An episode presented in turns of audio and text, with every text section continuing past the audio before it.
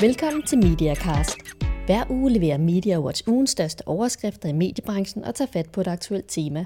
Denne gang handler det om en ny tendens i tv-serier, nemlig det ekstreme voyeur-tv. Tendensen er på vej i England, hvor op mod 70 kameraer følger livet på en skadestue eller en ganske almindelig families liv. Og mon ikke det er et spørgsmål om tid, før den nye, autentiske bølge rammer dansk grund. På den netop overståede tv-festival i København mødte jeg en førende producer, der har taget Big Brother ud i livet. Magnus Temple er ugens gæst i MediaCast. Sidst i programmet giver tv-vært Ane Cortzen en kort vurdering af, om voyeur-tv har en chance i Danmark.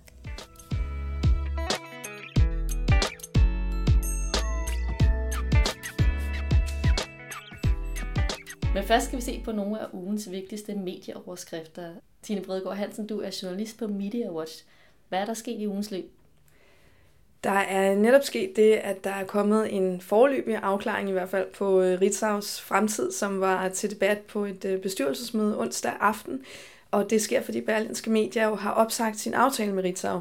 Og dermed også sit medejerskab af Ritzau. Berlingske Medier er jo en rigtig stor kunde og ejer. Og det skyldes egentlig, at Lisbeth Knudsen har efterspurgt nogle billigere tjenester, nogle slankere tjenester også fra Ritzau, og dem har bestyrelsen nu til sydenlandet imødekommet de krav.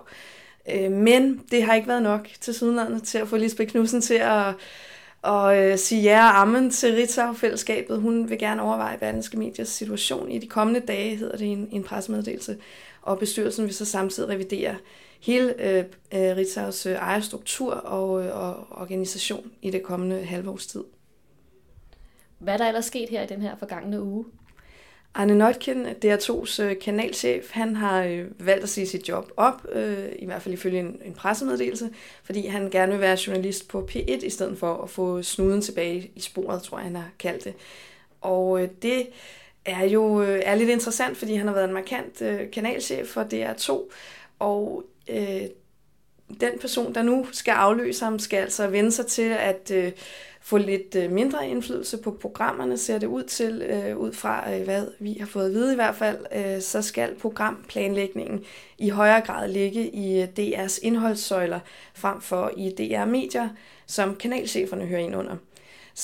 Så den næste kanalchef, kunne man forestille sig, måske kommer til at blive lidt mindre markant, kommer til at tegne kanalen lidt mindre, end både Anna Notkin har gjort, og også makkerparet Gitter Abel og Mette Davidsen Nielsen før ham, fordi at man nu altså får lidt mindre indflydelse på programmerne.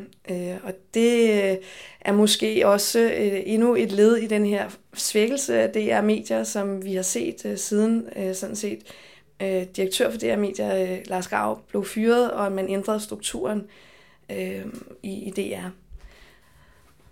Så har der også ellers været en uge, hvor MediaWatch også selv har været genstand for en nyhed. Kan du fortælle lidt om det? Ja, fra vores egen verden, der har det jo været en stor og en trist nyhed, at vores administrerende direktør og chefredaktør Ole Nørskov er fratrådt.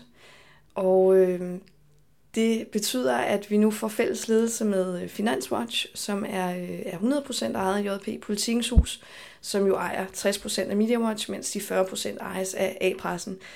Sådan vil det fortsætte, den fordeling, men vi får nu altså fælles ledelse, og det bliver under chefredaktør Anders Hering. Så han skal også stå i spidsen for eventuelt kommende Watch Brands, og det bliver jo selvfølgelig spændende at se, hvordan alt det kommer til at gå.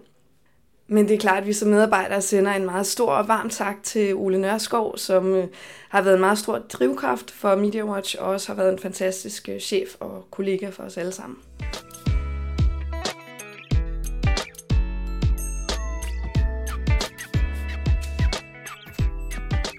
Da Big Brother-serien kom frem for 12 år siden, var det nyt at komme så tæt på ganske almindelige menneskers samtaler, sovevaner og toiletbesøg. I dag kan det næsten ikke blive virkelig nok. Vi vil helt tæt på, og det er ikke længere nok at sætte folk til at bo kunstigt sammen i et hus, hvis seertallene skal op. Vi vil se dramaet i deres helt almindelige liv, og det skal være ægte drama. Et britisk produktionsselskab har i de sidste 4 år taget springet fuldt ud og ført Big Brother ud i livet. Med hjælp fra op mod 70 kameraer har de filmet historier fra autentiske omgivelser. Først var det en ganske almindelig britisk familie, der i 100 dage lod sig filmet med næsten usynlige kameraer i deres hus. Dernæst var det en fødegang, der gav rammerne til at komme helt tæt på livets begyndelse i One Born Every Minute. Senest har hospitalserien 24 Hours in A&E blevet et hit i Storbritannien, hvor 70 kameraer har fulgt livet på en skadestue i London i 28 dage. Og der er flere af den type serier på vej, f.eks. serier fra et modelbureau eller et hotel. Ugens gæst i Mediacast er executive producer Magnus Temple, som talte om More Authentic TV på årets TV-festival i København. Blandt publikum i salen sad flere af cheferne fra den danske tv-branche, f.eks. TV2's programchef Palle Strøm. Magnus Temple forlod sidste år Liz Murdochs selskab Shine Group sammen med Nick Curwin for at stifte deres eget produktionsselskab The Garden. Da jeg fangede Magnus Temple på tv-festivalen, fortalte han, hvad pointen er med at arbejde med så mange kameraer. Fundamentally, there are two things that are different from having a camera crew present. One is obviously if you've got a documentary crew, normally you've got maybe one camera. Maybe sometimes if it's a big setup, you've got two cameras. But in this case, you've got the potential for so much coverage that you're able to capture every detail and every nuance, every reaction in a way that actually feels much more real when you're watching it, because you're able to get the rhythm of behaviour in a way that you can't when you've just got a single camera that's trying to capture all the action. So in a way, it feels a little bit more akin to watching a drama, which has been cut from many different angles.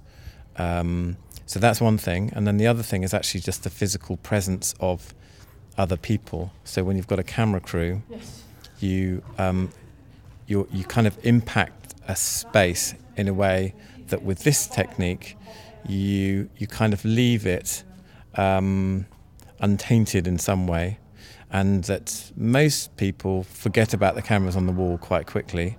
And it's so in some ways it's, I think at its best, not always, it's a more kind of naturalistic way of portraying life.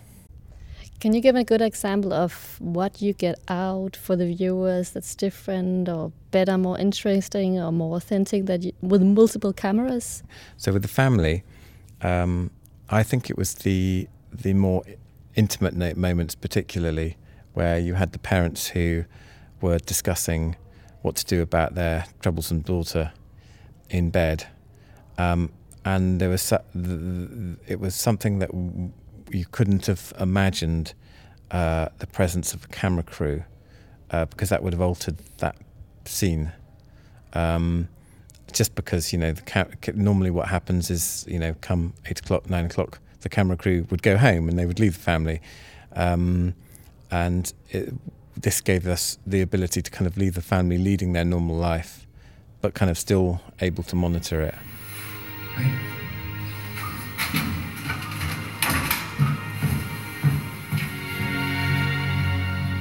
I don't know what to do.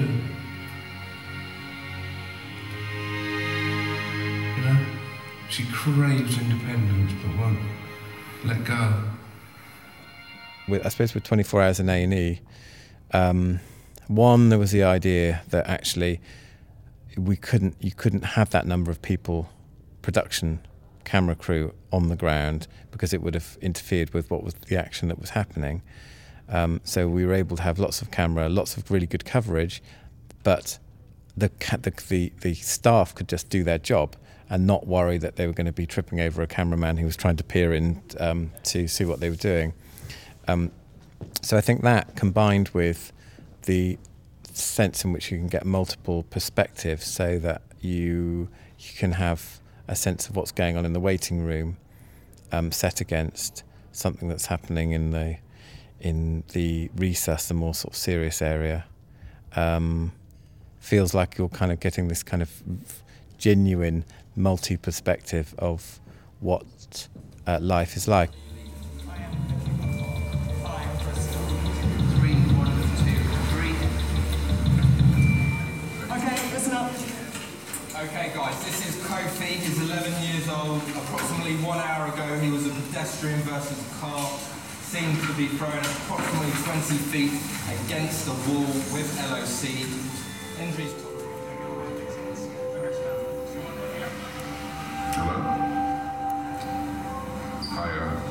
got some bad news for you, man. Got some bad news for you. Yeah, coffee got knocked over today. It's not in a good way. When Kofi was born, he was my first boy, and to look down and see I have a son, you know, was amazing. Quite interesting when you talk to professionals working in that environment, is nearly all of them said, "I've never seen something that feels so real, that feels such a genuine representation of actually what it's really like." So there is something about the coverage, the number of cameras, and also the ability to be in more than one place at one time that just, I think, makes it feel like a really authentic experience. And I think that viewers respond to that, and I think that's why it's been successful. Yeah, talking about the viewers, how successful have these more authentic programs been? They've varied, but certainly the first two series of Family we did were very successful in terms of viewers. One Born Every Minute was consistently, 2 million plus, 3 million plus viewers every week, and the same with A&E. And once the consolidated figures have been taken into account, i.e., people watching on catch up and watching recorded versions of the program, it was 3.5 million generally viewers. So it was they were obviously really delighted, and they've just recommissioned another series. So, but compared to let's say normal, whatever that might be, but another kind of documentary or reality program, how much does it cost? It's difficult to say, because the first series of The Family cost a lot more, because we were originally commissioned to make 6 episodes, which turned into 8 episodes, but still it was many times the cost of a normal documentary. But in the subsequent things that we've done, like One Born Every Minute and 24 Hours in A&E, the cost is perhaps a little bit more, but no, I wouldn't say any more than about 30% more than a kind of a regular documentary. So it's if you're a broadcaster, broadcasters always, certainly in the UK, they sometimes spend a little bit more on certain projects because they're more important to them.